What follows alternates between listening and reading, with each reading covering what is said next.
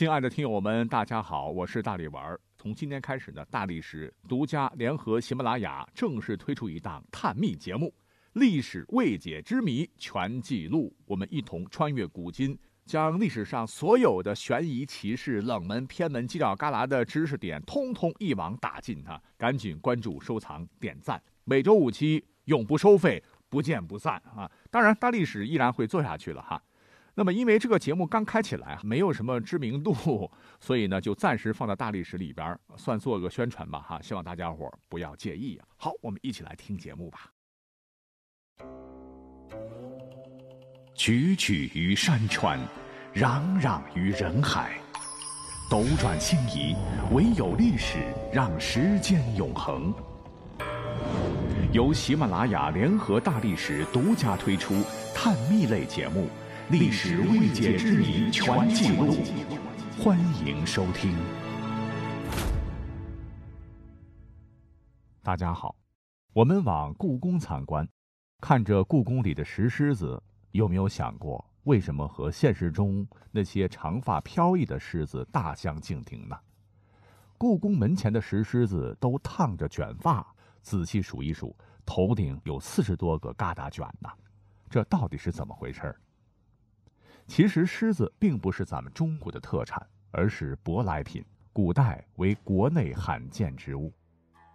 公元前一百三十八年，汉武帝派张骞出使西域，开通了丝绸之路，沟通了中国与中亚各地的友好关系，殊方异物的狮子和狮子文化才正式被中国人所认知。据《后汉书·西域传》就曾记载。汉章帝章和元年，肉之国和安息国遣使献狮子。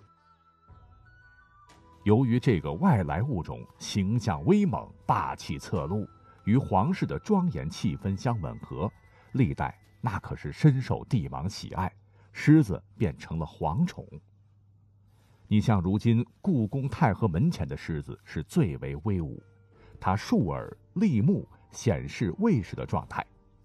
狮子的头是圆的，底座是方的，对应古人天圆地方的认知。东边为雄狮，脚踏绣球，表示掌控国家社稷；西边是母狮，抚慰幼狮，代表子嗣昌隆。所谓上有所好，下必甚焉。外加我国常以天朝上国自居，回赠极其丰厚。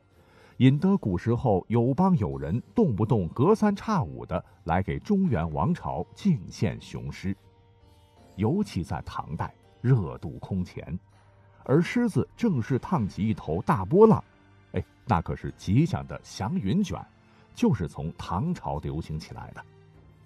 爱狮狂人唐太宗李世民还特意让大文学家虞世南做狮子赋。国画大师阎立本作狮子图，以便观赏。渺渺地角，悠悠张表，有绝域之神兽，因崇义而来扰。上行下效，从古至今，为了彰显主人家的地位，各家各府门前也都摆上了石狮子，以显气派威仪。但朝廷规定了严格的等级规制。否则僭越，那可是要掉脑袋的。而这个等级的高低，就体现在狮子的发型上。也就是说，地位越高的人，门口摆放的石狮子发卷越多。